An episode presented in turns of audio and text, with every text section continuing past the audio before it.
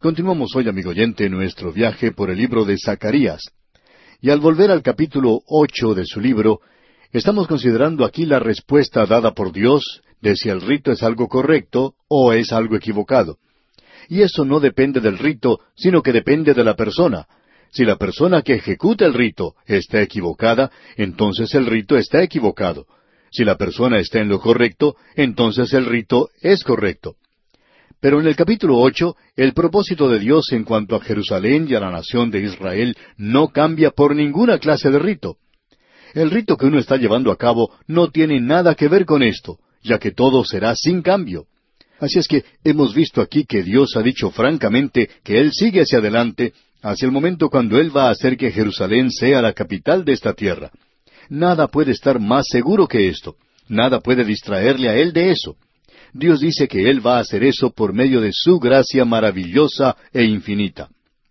Usted recuerda que cuando el apóstol Pablo escribió a los romanos, él dijo en esa carta, en el capítulo nueve, versículos quince y dieciséis, pues a Moisés dice, Tendré misericordia del que yo tenga misericordia, y me compadeceré del que yo me compadezca. Así que no depende del que quiere ni del que corre, sino de Dios que tiene misericordia. Usted recuerda que fue Moisés quien se acercó a Dios y oró en cuanto a si Dios iba a destruir a los hijos de Israel. Y Dios dijo, Yo te voy a escuchar, Moisés, pero no te voy a escuchar porque tú eres Moisés, porque yo mostraré gracia a aquellos a quienes mostraré gracia, y tendré misericordia de que yo tenga misericordia.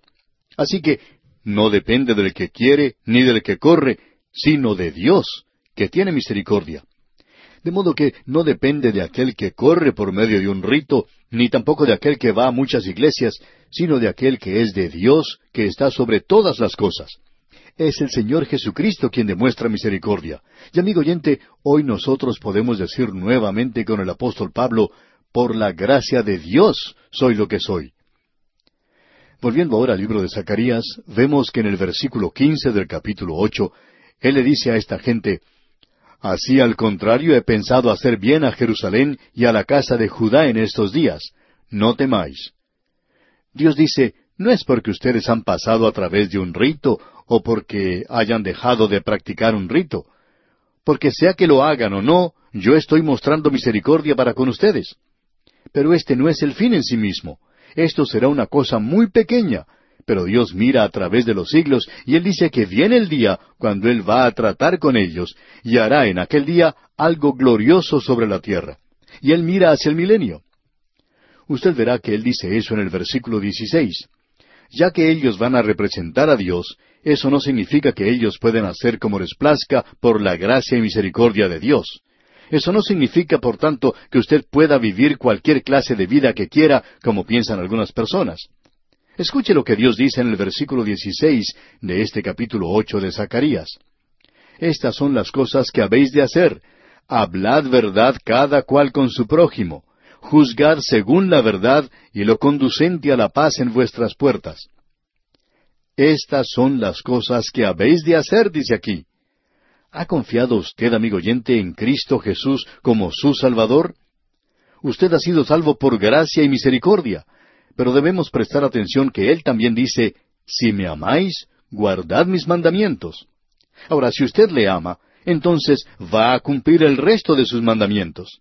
Y esto no para obtener salvación, porque usted ya ha sido salvo por gracia y misericordia, y su obediencia en su vida no agrega nada a su salvación. Es por eso que le dice a esta gente, estas son las cosas que habéis de hacer, hablad verdad cada cual con su prójimo. En este día en el que vivimos, creemos que la mentira es algo que se acepta en cualquier nivel de la vida. Uno no puede confiar en los negociantes de que le van a decir a uno la verdad. Las promociones y propaganda son bastante erradas, y el medio informativo del presente tampoco merece nuestra confianza de que van a decirnos la verdad. Tampoco podemos confiar en que las grandes capitales de nuestras naciones, las sedes gubernamentales, nos digan la verdad. No importa qué partido pertenezca uno uno no puede confiar en ninguno de ellos. Uno no puede confiar hoy en los hombres de cualquier nivel de la vida, ni en los militares, ni en la educación, ni en la ciencia. En todos estos aspectos de la vida uno descubre que la verdad ha pasado de moda. Y es hora de que les enseñemos a los niños y a las niñas en las escuelas que existen ciertos niveles y reglas morales, y una de estas es que si uno no dice la verdad, entonces es un mentiroso. Y no hay ninguna otra forma de mirar eso. Luego él dice, juzgad según la verdad y lo conducente a la paz en vuestras puertas. Esta expresión, en vuestras puertas, indica el lugar donde se tenían los tribunales en aquel día. ¿Y cuántas personas hoy han confesado que ellos mintieron cuando estaban bajo juramento ante un tribunal? Juzgad, dice aquí, según la verdad. Él no está hablando aquí del hecho de juzgar. Él no está diciendo que uno no debe juzgar. Usted y yo vamos a juzgar, lo hagamos honesta o deshonestamente.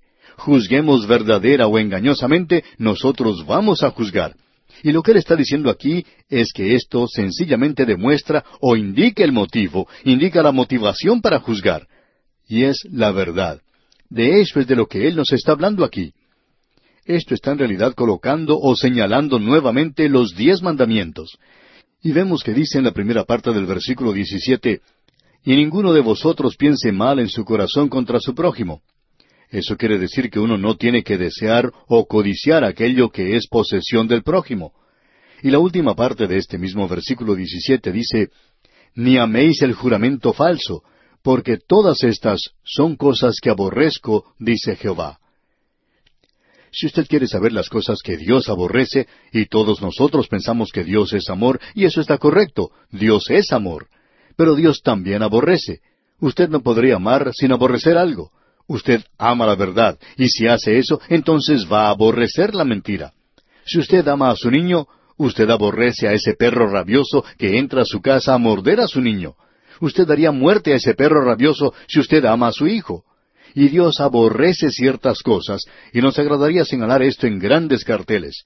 Dios aborrece las mentiras. Dios aborrece la codicia. Hay muchas cosas que Dios aborrece. Y amigo oyente, Dios aborrece muchas cosas que el mundo está haciendo hoy. Ahora los versículos 18 y 19 de este capítulo 8 de Zacarías dicen, Vino a mí palabra de Jehová de los ejércitos diciendo, Así ha dicho Jehová de los ejércitos, el ayuno del cuarto mes, el ayuno del quinto, el ayuno del séptimo y el ayuno del décimo se convertirán para la casa de Judá en gozo y alegría y en festivas solemnidades Amad pues la verdad y la paz. Dios les está diciendo, yo nunca les he dado días de ayuno, y estos días que ustedes han señalado para ayunar y para llevar a cabo algún rito religioso, yo voy a cambiar esos días en días festivos. Se convertirán para la casa de Judá en gozo y alegría y en festivas solemnidades. Amad pues la verdad y la paz. Estas son las cosas que faltan hoy en nuestra cultura y en nuestra sociedad contemporánea. Nos preguntamos si se le habrá ocurrido alguna vez a alguien que si regresamos y enseñamos las grandes verdades bíblicas y morales que han desaparecido, nos preguntamos si esto no tendría un efecto tremendo sobre nuestra sociedad en el presente. Algunos de nosotros pensamos que sería de mucha influencia, por cierto. Ahora, en los versículos veinte y veintiuno de este capítulo ocho de Zacarías leemos Así ha dicho Jehová de los ejércitos aún vendrán pueblos y habitantes de muchas ciudades, y vendrán los habitantes de una ciudad a otra y dirán, Vamos a implorar el favor de Jehová y a buscar a Jehová de los ejércitos. Yo también iré. Esto mira hacia el futuro, al momento en que Jerusalén llegará a ser la capital, no solo la capital política, sino la capital religiosa de la tierra. Y también mira hacia ese momento que nosotros vemos en el Nuevo Testamento llamado el milenio, esto va a suceder según dice Dios. Esto es algo que es para el futuro, y él dice aquí en el versículo 22, y vendrán muchos pueblos y fuertes naciones a buscar a Jehová de los ejércitos en Jerusalén y a implorar el favor de Jehová. Y esto no se refiere a ninguna otra ciudad en el mundo, sino a Jerusalén. Está indicado aquí de una manera muy clara. Hablando honradamente, debemos decir que Jerusalén hoy no es un lugar ideal donde uno pueda ir a orar no está preparado para eso en el presente, porque allí se ve manifestada mucha religión y menos cristiandad que en cualquier otro lugar del mundo. Pero esto llegará a ser el centro del gobierno de Dios durante el milenio. Ya nos hemos referido en nuestro programa anterior al capítulo dos de Isaías, y debemos destacar, amigo oyente, que hay muchas escrituras que hablan de este mismo tema. Usted se da cuenta, pues, por qué esto es importante, el estudiar hoy el libro de Zacarías. Hay muchos hoy que han puesto sus miras en el libro de Daniel. Usted puede ir a cualquier biblioteca en algún seminario o a cualquier otra biblioteca y puede notar que hay libro sobre libro que trata del libro de Daniel. Y luego uno puede fijarse cuántos libros se han escrito en cuanto a Zacarías, y hay una falta tremenda de estos escritos en cuanto a Zacarías. Hay algunos que no creen que va a haber un milenio en esta tierra. No creen que Dios regresará a Israel y que Él no va a regresar nunca a Jerusalén, que Él ya no tiene nada que ver con todo esto. Una de estas personas escribió un pequeño libro sobre Daniel y dijo que había probado lo que quería decir con el libro de Daniel. Un pastor a cuyas manos llegó este libro, conversando con el autor, le dijo, ¿Se le ha ocurrido a usted alguna vez que ninguna profecía es de interpretación privada? Uno no estudia el libro de Daniel por sí solo. ¿Por qué no estudia un poquito de Zacarías? Y el autor le miró con cierta sorpresa y le dijo, No necesito hacer eso. Y por cierto que no le hace falta si mantiene la teoría de que Dios no tiene nada que ver con Israel, porque entonces no puede tratar con lo que dice Zacarías. Pero amigo oyente, Zacarías nos presenta claramente que Dios no ha concluido su trato todavía con Jerusalén. Él no ha terminado su trato con la nación de Israel. Preste atención, amigo oyente, a lo que él está diciendo aquí en el versículo 23. Así ha dicho Jehová de los ejércitos. En aquellos días acontecerá que diez hombres de las naciones de toda lengua tomarán del manto a un judío, diciendo, Iremos con vosotros, porque hemos oído que Dios está con vosotros. En aquellos días. ¿En cuáles días? Bueno, esta es esa expresión que ya hemos tenido una y otra vez. En aquellos días. Este es el milenio que vendrá, amigo oyente. La gran tribulación es el comienzo de esto, pero presenta o introduce la venida de Cristo y el reino de Cristo que es llamado el milenio. Y eso nuevamente introduce su reino eterno sobre esta tierra. Volvamos ahora a leer una vez más este versículo 23 que dice, Así ha dicho Jehová de los ejércitos, en aquellos días acontecerá que diez hombres de las naciones de toda lengua tomarán del manto a un judío, diciendo, Iremos con vosotros, porque hemos oído que Dios está con vosotros. ¿Ha terminado Dios su trato con los judíos? Bueno, amigo oyente, el día se acerca cuando la iglesia será sacada de la tierra. Es que la iglesia no puede estar aquí en un periodo como este. Y opinamos que el número diez aquí sugiere en realidad un gran número, una gran cantidad. Pensamos que esto representa el hecho de que las naciones gentiles de aquel día hallarán a Jerusalén muy atractiva, y entonces irán allí. ¿Por qué? El Señor Jesucristo estará allí y allí estará el templo milenario. Y ese será el lugar donde adorar a Dios. Bien, como puede ver, amigo oyente, eso hace de este lugar algo muy importante. Y con esto, amigo oyente, llegamos al fin de este interludio histórico. Llegamos ahora a la tercera división principal, la última división principal de este libro de Zacarías. La hemos llamado las cargas proféticas, que incluye los capítulos nueve al catorce. A su vez, hemos dividido las cargas proféticas en dos divisiones. La primera carga o los aspectos proféticos que están relacionados con la primera venida de Cristo, y esto lo vemos en los capítulos nueve al once. Luego tenemos la segunda carga, los aspectos proféticos que están relacionados con la segunda venida de Cristo. Y estos están en los capítulos doce al catorce. Hemos llegado ahora a algo que creemos es muy interesante y que veremos al entrar en esta nueva división vamos a ver que Él va a recorrer el mismo terreno, por así decirlo, pero desde un punto de vista diferente, pero será el mismo terreno que hemos tenido en las diez visiones. Comienza con Israel, donde ellos se encontraban en los días de Zacarías. Esto era cuando era un remanente pequeño, muy desanimado por cierto. Estaban tratando de reedificar el templo. Y él, o sea, Zacarías y Ageo, fueron levantados por Dios como profetas para animar a la gente a reedificar el templo y vemos que él comienza en esa situación local, aquello que para él era una escena contemporánea. Y luego él avanza hacia el futuro inmediato, donde Dios les iba a bendecir. Pero no iba a ser una bendición permanente, y esto lo veremos en el capítulo nueve. Pero a través de los siglos, Dios tenía un plan y un propósito, y entonces vendría el Mesías. Y tenemos aquí entonces las dos venidas. Primero viene como el Salvador, y la segunda venida es como el soberano. La primera venida es con la cruz en vista, la segunda es con la corona en vista. En los primeros ocho versículos de este capítulo nueve tenemos el juicio sobre las naciones que se llevó a cabo por medio de Alejandro Magno. Y vamos a ver al entrar en este capítulo nueve algunas cosas muy interesantes, ya que en los días de Zacarías algunos iban a ser demasiado optimistas. Ellos iban a decir, bueno, esto va a ser el milenio. Hemos regresado y el templo ha sido edificado. Pero no. En el futuro vendrá otro gobernante mundial, y habrá un combate entre aquel gobernador mundial y aquel que Dios va a enviar a la tierra por primera vez. Aquí tenemos en realidad a Alejandro Magno. Creemos que usted podrá notar esto al entrar en este capítulo nueve de Zacarías. Alejandro Magno, ese hombre joven que murió borracho a la edad de treinta y tres años, muy arrogante, muy insolente, muy engreído, pero probablemente el general más brillante que haya visto el mundo. Y él era una persona realmente sorprendente, no solo como líder militar, sino que era un gran dirigente político, un hombre que tenía cierta carisma, tenía multitudes que le seguían.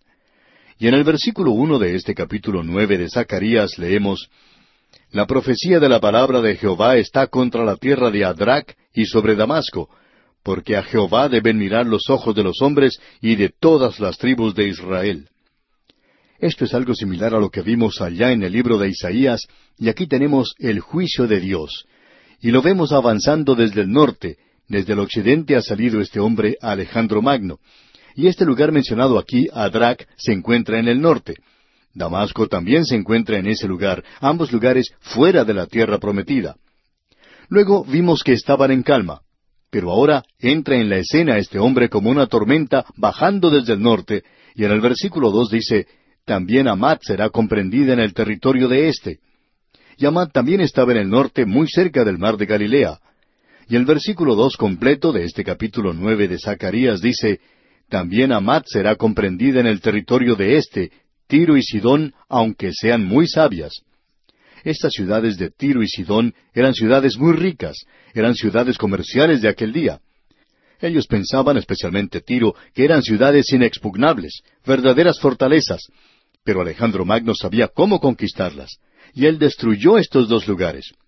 Luego en los versículos tres y cuatro de este capítulo nueve de Zacarías leemos Bien que Tiro se edificó fortaleza y amontonó plata como polvo y oro como lodo de las calles, he aquí el Señor la empobrecerá y herirá en el mar su poderío, y ella será consumida de fuego. Ezequiel ya nos había dicho en cuanto a esto, pero aquí lo tenemos otra vez. Alejandro Magno se acerca y él llegaría a ser un gobernante mundial. Bien, amigo oyente, vamos a detenernos aquí por hoy. Dios mediante continuaremos con este estudio en nuestro próximo programa. Mientras tanto, le sugerimos que usted lea todo este capítulo nueve para que se familiarice con el contenido de este pasaje y también para que esté mejor preparado para nuestro próximo estudio.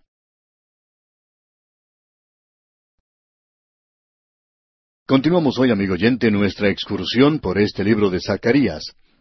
En nuestro programa anterior habíamos comenzado nuestro estudio en la última división principal de este libro, donde se nos presenta las cargas proféticas que incluyen los capítulos nueve al catorce. La primera carga profética se nos presenta en los capítulos nueve al once y primordialmente tiene que ver con la primera venida de Cristo. De manera arbitraria dijimos que este capítulo comienza con la carga o profecía de la palabra de Jehová en la tierra de Adrak.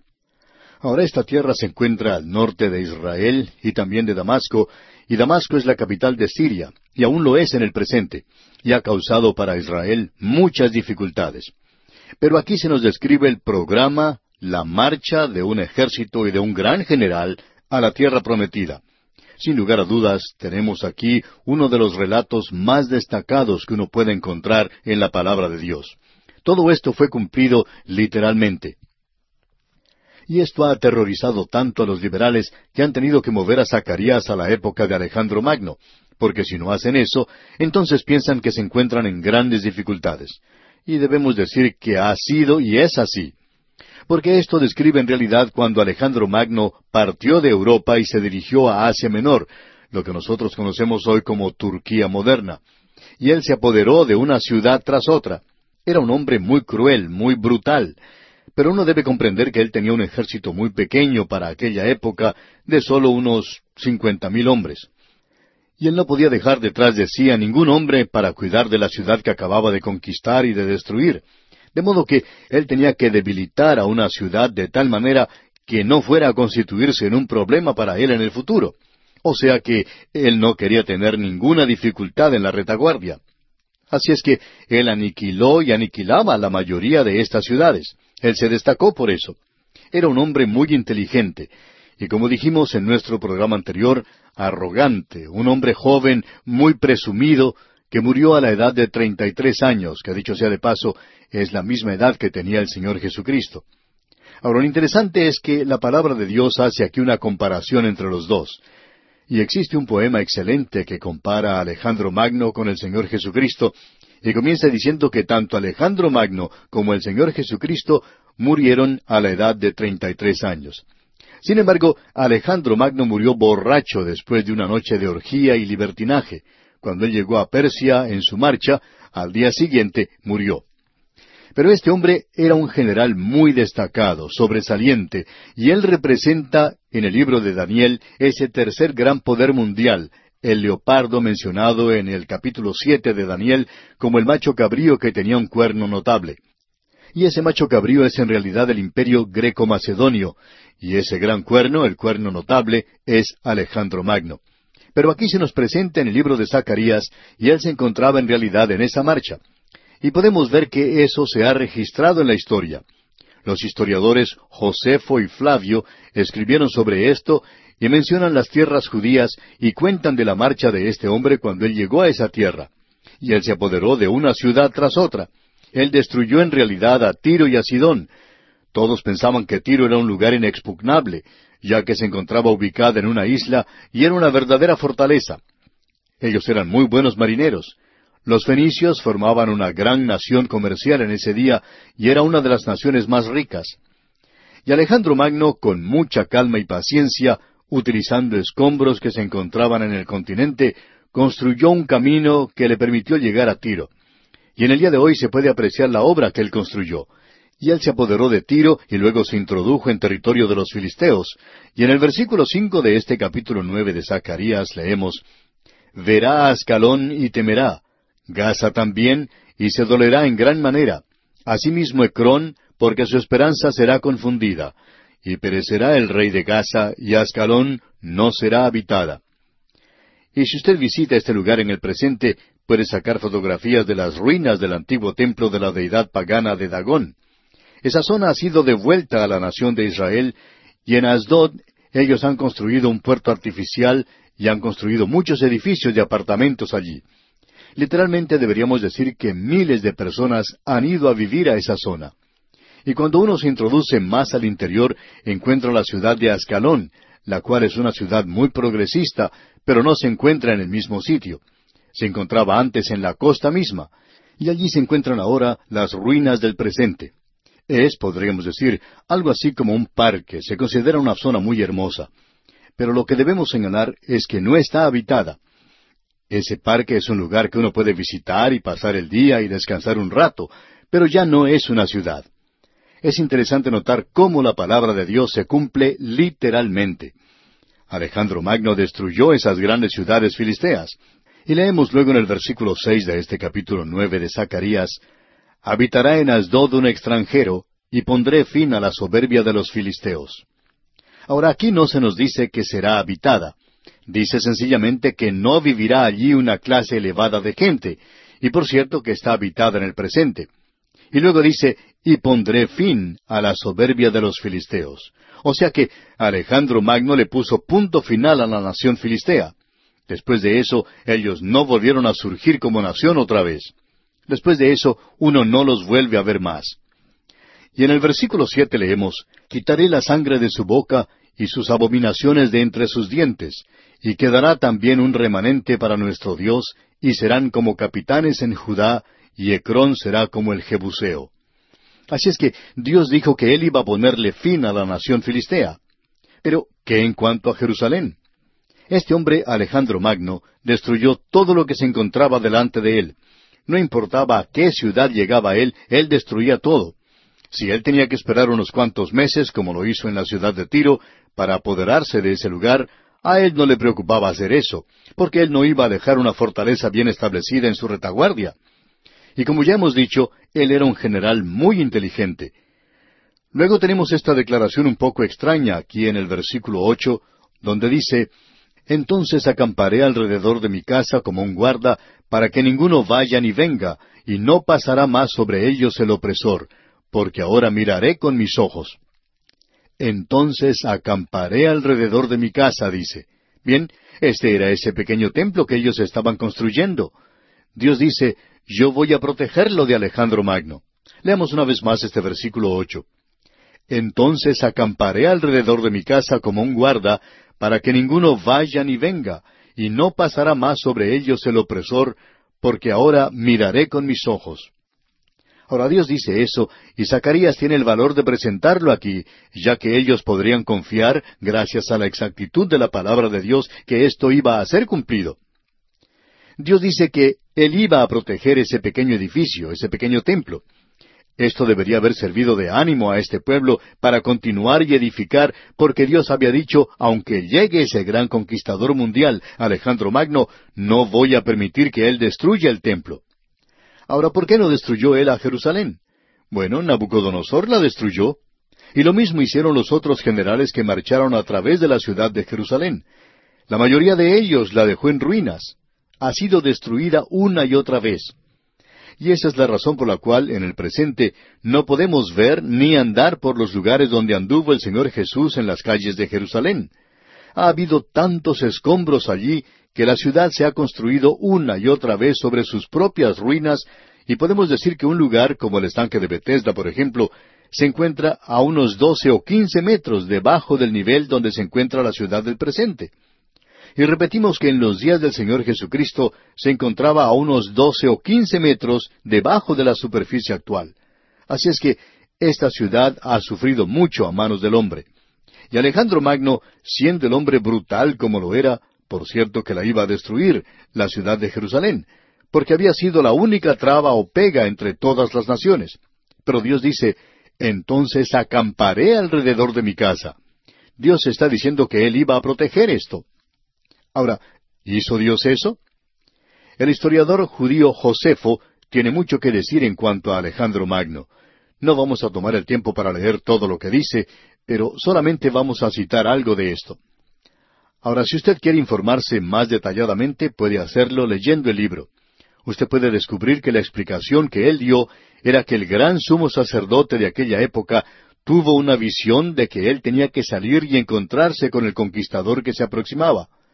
Y cuando Alejandro Magno se acercó a Jerusalén, vio a este hombre, al sumo sacerdote, que le salía a recibir. Y en lugar de permitir que su ejército avanzara y que diera muerte a todos los presentes, él se dirigió al templo en Jerusalén y allí adoró. Porque él había dicho que antes de partir de una localidad llamada Díaz, que él tuvo una visión que iba a encontrarse con un hombre que representaba al Dios vivo y verdadero. Entonces se informa que él fue a Jerusalén y allí adoró. Ahora otra tradición cuenta que no sólo se presentó ante él el sumo sacerdote vestido en sus ropas ceremoniales, sino que él trajo consigo el libro de Daniel, y que le mostró allí en el libro de Daniel lo que Dios había profetizado en cuanto a Alejandro Magno. Y esto le tocó a él de tal manera que entró a la ciudad y ofreció sacrificios y adoró al Dios vivo y verdadero. Y él no destruyó a Jerusalén. Esto hace de esta profecía algo muy destacado, por cierto.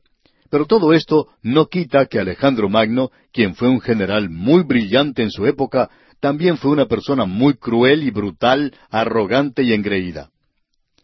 Llegamos ahora a una de las porciones de las Escrituras más destacadas, y nos referimos a un versículo que se usó en la entrada triunfal del Señor Jesucristo en Jerusalén, porque Él también entró a esa ciudad. Y ahora se hace una comparación entre Alejandro Magno y aquel que vendrá, aquel que será el hombre de Dios.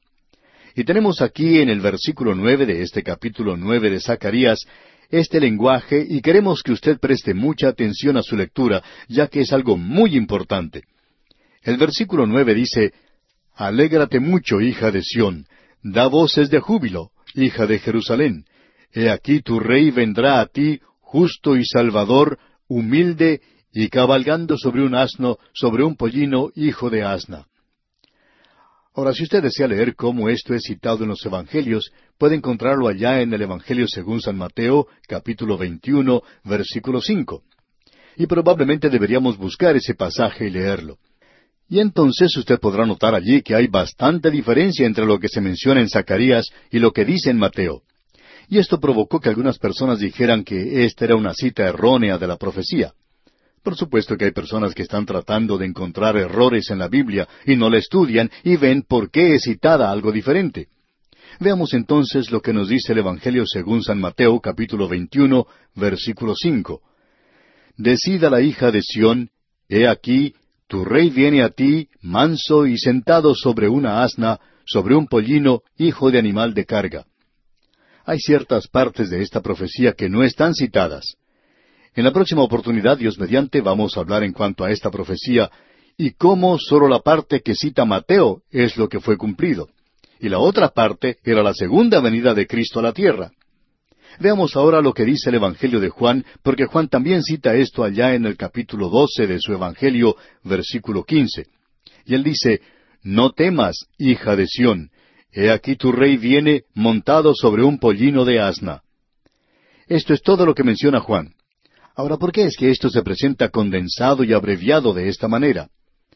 Bueno, vamos a ver que la porción que se cita en el Nuevo Testamento fue cumplida en la primera venida de Cristo y la otra parte será cumplida en la segunda venida de Cristo. Esto lo veremos, como ya dijimos, en nuestro próximo programa y vamos a demostrar lo que enseña. También vamos a mostrar que esto en realidad no fue una entrada triunfal, sino que en realidad fue una salida triunfal la que él hizo cuando estuvo aquí antes. Esto es algo que nosotros pensamos ha sido mencionado erróneamente o llamado erróneamente por la Iglesia. También queremos señalar algo más que destacaremos en la próxima oportunidad. Él no entró solamente por un día en esta así llamada entrada triunfal. Él entró por tres días. Y usted verá si se fija cuidadosamente en los Evangelios, que, por ejemplo, Marcos en el capítulo once indica que él vino o entró primero en el día del sábado y ese es el día que se conoce como Domingo de Ramos. También era sábado de Ramos, y él entró como rey. Él entró y no hizo nada, como nos demuestra Marcos, y solamente miró alrededor del templo y de la ciudad. Allí no estaban los cambiadores de dinero. Era el día del sábado. Y él entró como el rey, y rechazó a la ciudad y al templo. Él no hizo ni dijo nada. Luego salió y lloró sobre la ciudad de Jerusalén, pero como rey. Luego, él entró el segundo día, que era domingo. Era el domingo de Ramos. Los cambiadores de dinero estaban en el templo, y él limpió el templo. Él entró en ese día como sacerdote. Usted puede ver esto allá en el capítulo 21 del Evangelio según San Mateo, versículo 12. Él entró como el sacerdote. Luego, él regresó por tercera vez el lunes. Yendo de camino, él maldijo la higuera. Y el evangelista Mateo en el capítulo 21 de su Evangelio, versículo 23, nos dice que él enseñó en el templo. Él vino como el profeta de Dios. Así es que él vino como rey, como sacerdote y como profeta. Y cualquier israelita instruido sabía lo que él estaba haciendo. Él se estaba presentando a sí mismo como el Mesías. Entonces, ¿entró él de manera humilde por el hecho de estar montado en un pollino? Y la respuesta es no. Él era manso y humilde, pero no porque estuviera montado en un pollino. Y hay muchas cosas, amigo oyente, que debemos aclarar, Dios mediante, en nuestro próximo programa. Pero estamos entrando a aquello que pensamos es uno de los pasajes de la Escritura más importantes, el versículo nueve del capítulo nueve de Zacarías. Y lo notable es que esto es citado en el Nuevo Testamento y solamente una parte. Aquella que es citada es cumplida y el resto no será cumplido sino hasta cuando Él venga por segunda vez. Bien, amigo oyente, vamos a detenernos aquí por hoy.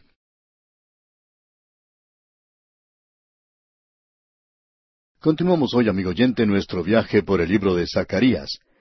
Estamos en el capítulo nueve y en el versículo nueve, un versículo que nos impulsó a hacer varias preguntas en el programa anterior, por lo menos dijimos varias cosas que presentaban preguntas en cuanto a este versículo.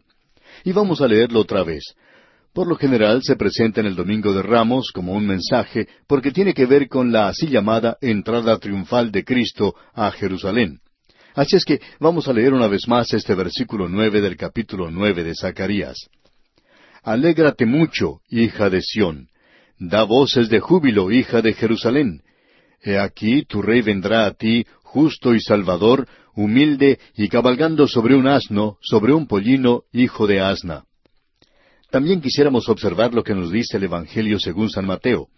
Aunque todos los escritores de los Evangelios señalan la entrada triunfal, Mateo es el único que está diciendo lo que dice Zacarías. Juan nos presenta, por así decirlo, un comentario sobre la profecía de Zacarías. En lugar de decir regocijaos, él dice no temas.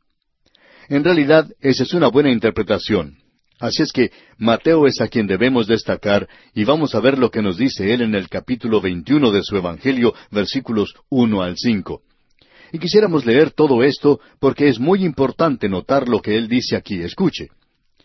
Cuando se acercaron a Jerusalén y vinieron a Betfagé, al monte de los olivos, Jesús envió dos discípulos diciéndoles, Id a la aldea que está enfrente de vosotros, y luego hallaréis una asna atada y un pollino con ella. Desatadla y traédmelos. Y si alguien os dijere algo, decid, el Señor los necesita, y luego los enviará. Todo esto aconteció para que se cumpliese lo dicho por el profeta cuando dijo, Decida la hija de Sión, He aquí tu rey viene a ti, manso y sentado sobre una asna, sobre un pollino, hijo de animal de carga. Debemos notar cómo nos presenta esto Mateo. Él dice, Decida la hija de Sión. Él no dice, Alégrate mucho, hija de Sión. Usted también puede notar que Mateo no menciona justo y salvador como lo hace Zacarías. Así es que tenemos aquí estas dos omisiones. Ahora, ¿por qué dejó fuera Mateo estas palabras? ¿Es acaso porque no pudo citar esto correctamente? ¿O porque no lo sabía? Bueno, amigo oyente, no creemos eso. Nosotros creemos en la inspiración verbal total de la Escritura y creemos que Zacarías sabía lo que él estaba haciendo porque él estaba escribiendo por inspiración del Espíritu de Dios. Y creemos que Mateo también sabía lo que estaba escribiendo y también lo hacía por inspiración del Espíritu de Dios. Ahora no vamos a leer más de lo que Mateo nos dice, aunque vamos a hacer referencia a esto. Quisiéramos que usted considere este versículo que tenemos ante nosotros en el texto de Zacarías. El autor de estos estudios bíblicos el doctor J. Vernon McGee contaba que en una ocasión él se encontraba en la ciudad de San Francisco, en California, después de haber concluido la Segunda Guerra Mundial. En aquella ocasión llegó a esa ciudad el general Douglas MacArthur, que venía desde el Japón. Las autoridades le esperaban en el aeropuerto y le llevaron hacia el hotel en una manera que ellos pensaban era privada, o por lo menos semi-privada, desde el aeropuerto al hotel. Ahora había también allí una manifestación pública, una aglomeración de gente tal que obstaculizaba el tránsito de vehículos. Al doctor Magui se le había advertido, por medio de un amigo, que ya que planeaba regresar a la ciudad de Los Ángeles por tren, que mejor era que estuviera en la estación temprano, porque de otra manera iba a tener dificultades en llegar allí. De modo que él llevó las maletas y las entregó en la sala de equipaje y luego regresó a la ciudad para cenar. Cuando salió del restaurante notó que la calle estaba colmada de gente. Allí había mucha gente que dificultaba el tránsito y tuvo que caminar desde el centro de la ciudad hasta la estación del ferrocarril. Antes había tratado de llegar a la estación por medio de un taxi, pero se dio cuenta de que llegaría más pronto si caminaba que si permanecía en el taxi. Y al día siguiente los periódicos informaban que esta había sido una verdadera entrada triunfal para el general MacArthur. Y lo mismo ocurrió en otra gran ciudad norteamericana. Ahora, si esta así llamada entrada triunfal del Señor Jesucristo a Jerusalén hace más de dos mil años pudiera compararse con esto, diríamos que fue algo muy pobre. Y lo que fue en realidad es un desfile de pobreza. No era algo glorioso en ninguna manera. Era la entrada de un hombre muy pobre, con unos seguidores bastante pobres también. Si en aquel entonces algún romano hubiera estado de visita en Jerusalén y se hubiera asomado a la ventana y hubiera observado lo que estaba ocurriendo, y si se le hubiera dicho que era la entrada triunfal de Jesucristo, él le hubiera respondido, ¿Piensan ustedes que esta es una entrada triunfal? Ustedes deberían haber estado en Jerusalén cuando regresó César victorioso. Era un desfile que se prolongó por tres días cuando él entró a la ciudad con todo lo que había obtenido en la batalla y con los cautivos. Si ustedes piensan que esto es algo triunfal, entonces tendrían que haber visto eso. Entonces podrían darse cuenta de lo pobre y miserable que es este desfile. Y amigo oyente, creemos que la Iglesia se ha equivocado al llamar a esta una entrada triunfal. Cristo nunca tuvo la intención de que fuera una entrada triunfal. Señalaba en realidad una crisis en su vida, una vida que estaba llena de crisis. Señalaba un cambio en la táctica. Previamente, él había entrado en la ciudad sigilosamente, silenciosamente. Él había entrado de manera casi desapercibida. Buscaba las sombras, no había publicidad. Siempre se estaba apartando de las multitudes, nunca buscaba llamar la atención. Se dice que él no levantaba su voz para que la gente le escuchara en la calle. Él entraba por la puerta de las ovejas y entraba y trataba de eludir a las multitudes, apartándose de la muchedumbre. Y cuando él hacía algún milagro, siempre trataba de hacer las cosas de manera calmada y silenciosamente. Pero aquí notamos un cambio de frente. Parecería ser algo inconsistente. Ahora él se presenta abiertamente, entra públicamente, demanda la atención. Él requiere una decisión. Él está forzando el asunto. Por un breve instante, la nación debe considerarle. Los fariseos tenían razón cuando dijeron que el mundo le estaba siguiendo. La ciudad de Jerusalén se sintió sacudida cuando él entró. Y ahora, a pesar de esta entrada notable, de este cambio de táctica, cuando él se presenta a sí mismo de manera destacada, se nos dice que él era manso. Y Mateo toma este versículo que él está citando del libro de Zacarías, de que él era manso y justo, y él dice, He aquí tu rey viene a ti, manso, y sentado sobre una asna, sobre un pollino, hijo de animal de carga. Ahora, en este versículo hay tres cosas destacadas que han sido omitidas. Y estas omisiones son algo que debemos notar y es algo que debemos registrar. Mateo no cita todo lo que dice Zacarías. Él no dice, Alégrate mucho, hija de Sión, da voces de júbilo. Mateo dice, Decida la hija de Sión. Zacarías dice, justo y salvador. Mateo, por su parte, deja eso por fuera. Ahora, ¿por qué? Bueno, observemos esto. Él incluye aquí esto de manso. Y hay personas que leen esto y piensan que la razón por la cual es llamado manso aquí es porque está sentado sobre un pollino, sobre este pequeño animal, y que es ese animal que denota la mansedumbre. Pero no es así, amigo oyente. Este pequeño pollino es un animal en el cual se presentaban los reyes. El caballo era un animal de guerra. Así es como se presenta en las Escrituras. El pollino era un animal en el cual cabalgaban los reyes que estaban buscando la paz, o cuando se encontraban en paz. Era un animal real. Y si usted observa lo que dice el libro de jueces en el capítulo diez, versículos tres y cuatro, y también en el capítulo doce, versículo trece, encontrará que los jueces proveían estos animales, estos asnos, para sus hijos y era algo muy destacado en aquellos días. Uno de esos jueces tenía veinte hijos, y él consiguió veinte asnos, uno para cada uno de sus hijos. Es como si hoy un padre le comprara a sus hijos algunos carros deportivos. El asno, pues, era un animal real. En el día de hoy, en estos automóviles deportivos, uno puede bajar el techo si quiere, o puede andar con el techo bien puesto. En aquel día, uno podía ver que el asno bajara las orejas o que las subiera como le gustara a uno. Este pues era el animal en el cual cabalgaban los reyes. Ahora el pensamiento que se presenta en Zacarías es que a pesar de que él está cabalgando como un rey, demostrando paz, aún así él es manso y humilde. Ahora existe aún otra impresión equivocada que necesita ser corregida y que está relacionada con este así llamado incidente. Maestros bíblicos en Gran Bretaña y en Europa han reconocido en su gran mayoría que hubo tres oportunidades cuando Él hizo su aparición en esa entrada triunfal. Él lo hizo en primer lugar el día de reposo, o sea, el día sábado. Y luego lo hizo el domingo y también el lunes. Y creemos que las escrituras dan testimonio de esto. Por ejemplo, Él entró la primera ocasión en el día del sábado, y entró como rey, y en el Evangelio según San Marcos capítulo once versículo once leemos, Y entró Jesús en Jerusalén y en el templo, y habiendo mirado alrededor todas las cosas, como ya anochecía, se fue a Betania con los doce. Así es que la primera ocasión en que él entró, sencillamente miró a su alrededor. Los cambistas no se encontraban allí en el día del sábado. De modo que él sencillamente miró a su alrededor y esa acción de él era una acción de rechazo. Y él entró como rey. Eso podríamos llamarlo el sábado de ramos.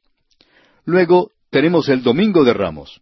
Él entró en el primer día de la semana, y allí se encontraban los cambistas en el templo, y él limpió o purificó el templo en ese día. Y usted podrá ver que él entró allí como sacerdote. Mateo nos presenta esto de una manera muy clara. No hemos leído todo lo que nos dice el capítulo 21 de Mateo, pero si usted observa lo que dice el versículo 12 de este capítulo 21, se dará cuenta de esto, de lo que estamos diciendo. Dice, y entró Jesús en el templo de Dios, y echó fuera a todos los que vendían y compraban en el templo, y volcó las mesas de los cambistas y las sillas de los que vendían palomas. Y esa fue la única acción que él hizo como sacerdote cuando él estuvo aquí sobre la tierra. Y eso, amigo oyente, es algo realmente destacado.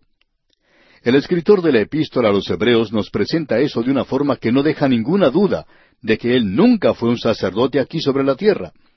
Allá en Hebreos capítulo ocho versículo cuatro leemos Así que si estuviese sobre la tierra, ni siquiera sería sacerdote, habiendo aún sacerdotes que presentan las ofrendas según la ley. Pero ningún sacerdote se atrevió a limpiar o a purificar el templo. Y él hizo eso, y fue su única actividad. Y él hizo eso cuando entró a la ciudad el día domingo. Luego, él entró el lunes. Yendo de camino, él maldijo a la higuera estéril, según nos dice el evangelista Marcos en el capítulo once, versículo doce. Él dice, al día siguiente, cuando salieron de Betania, tuvo hambre. Y luego vio a la higuera que tenía hojas pero que no tenía fruto. Entonces la maldijo. Y él habla en cuanto a la purificación del templo. Pero luego el evangelista Mateo nos informa en el capítulo veintiuno, versículo veintitrés de su evangelio diciendo, Cuando vino al templo, los principales sacerdotes y los ancianos del pueblo se acercaron a él mientras enseñaba y le dijeron, ¿Con qué autoridad haces estas cosas? ¿Y quién te dio esta autoridad? Y él entró en el tercer día como el profeta de Dios. Él está enseñando y él está enseñando por Dios. Y él enfrentó toda objeción que se le presentó en esa ocasión, y él dejó al enemigo silencioso. Y su voz era la voz de Dios. Él no solo dijo, el que me ha visto, sino el que me ha oído, ha oído al Padre. Y por cierto que Él hizo eso. Así es que tenemos entonces que Él entró tres veces. Y eso hace de esto algo bastante importante. Su presentación final ante la nación es una presentación que demuestra una posición triple como profeta, como sacerdote y como rey. Él no estaba haciendo una entrada, sino que en realidad estaba haciendo una salida, no una entrada. Él no se estaba preparando para residir en la ciudad de Jerusalén y reinar. Él envió a sus discípulos a que buscaran y prepararan un lugar para la Pascua. Él nunca les dijo que fueran a buscar y a alquilar un apartamento por tres años. Él no estaba preparándose para entrar o para ser rey, sino que él estaba entrando para preparar su salida. Él estaba preparándose para su pasión, su sufrimiento, para su muerte, pasando a través de los portales de la muerte y su entrada a Jerusalén no era un boleto o un pasaje de ida solamente, sino que fue un boleto de ida y de regreso, y parte del programa que le llevó al Calvario, su muerte, su resurrección, su ascensión, su intercesión, su regreso otra vez, y también como el Rey. La realidad, amigo oyente, es que el camino del triunfo no puede ser confinado o limitado a una cabalgata en un pequeño asno desde la ciudad de Betania hasta Jerusalén es solamente una parte minúscula de un viaje que comenzó en las eternidades pasadas, cuando Él era el Cordero de Dios inmolado antes de la fundación del mundo, y cuando Él se extiende hacia las eternidades futuras. Y cuando uno lo ve en esos términos, en ese contexto, entonces se convierte en algo lleno de significado. Pero es sin significado sin ver todo esto. Aquel que salió de la eternidad es el mismo que entró a Jerusalén porque así dijo el alto y sublime, el que habita la eternidad y cuyo nombre es el Santo, dice el profeta Isaías en el capítulo 57 y versículo 15 de su libro. Luego el Salmo 90, versículo 2 dice, Antes que naciesen los montes y formases la tierra y el mundo, desde el siglo y hasta el siglo, tú eres Dios. Desde un punto en el infinito a otro punto en el infinito, Él es Dios. Así es que Él entró de esa manera. Ahora la Iglesia llama esto una entrada triunfal. Bueno, nosotros no opinamos lo mismo. Creemos que es una salida triunfal. El obispo Rull dice, esta multitud que le seguía, que le cantaba Osana, nunca pensaba que él era el Hijo de Dios, el Salvador del mundo. Pero esa misma multitud que dijo Osana un día, dijo Crucifícale al día siguiente. Creemos que uno de los cuadros más interesantes que se haya pintado fue pintado por un artista que no conocemos en realidad. Él pintó un pequeño asno, y ese asno está comiendo hojas de palma, y en el fondo se puede observar tres cruces. Y amigo oyente, ese cuadro cuenta una historia. No fue una entrada triunfal, fue una salida triunfal. Seis meses antes de eso, afirmó su rostro para ir a Jerusalén a morir. Y él actuó por medio de un programa preparado de antemano, por medio de una decisión ya establecida, ya definida, y nada fue algo accidental. Nada fue dejado a la aventura. Ese pollino había sido preparado, el aposento alto había sido reservado, y él ejecutó todo eso según su plan. Es como el piloto de un avión que parte de una capital europea y se dirige a otro país. Cuando sale, él informa a sus pasajeros que estará aterrizando en su lugar de destino en doce horas. Y luego ese avión cruza los mares, viaja sobre países que pueden estar cubiertos de nieve y recorre distancias de un continente a otro y finalmente llega a su destino según el plan establecido. Y cuando el Señor Jesucristo fue a Jerusalén, Él había salido de la eternidad, amigo oyente, y Él iba a la eternidad. Así es que Él no estaba haciendo ninguna entrada, Él estaba haciendo una salida, Él estaba saliendo por medio de la cruz. Pero ese no era su destino, y la tumba vacía tampoco fue su objetivo. No, amigo oyente, la ascensión no fue el fin de su historia. Lo que él en realidad hizo, pues, fue una salida triunfal. Es por esa razón que el apóstol Pablo podía escribir, subiendo a lo alto, llevó cautiva la cautividad. Y el Señor podía decirle al ladrón crucificado junto a él, hoy estarás conmigo en el paraíso. Amigo oyente, nosotros podemos hoy cantar mirando hacia el futuro, cuando Él venga, cuando Él regrese como Rey, porque Él tiene un pasaje de ida y de regreso y podemos cantar a Cristo coronad, divino Salvador, sentado en alta majestad, es digno de loor, al Rey de gloria y paz, loores tributad, y bendecirle al inmortal por toda eternidad. Todo lo que puedo decir en cuanto a esta entrada triunfal es que me postro ante Él, mi Salvador, mi Señor. Y aquí nos detenemos por hoy, amigo oyente, y retornaremos Dios mediante en nuestro próximo programa en la continuación de este estudio sobre el libro del profeta Zacarías. Mientras tanto, le sugerimos que estudie los versículos siguientes del capítulo nueve de este libro para que esté mejor informado y mejor preparado para nuestro próximo estudio.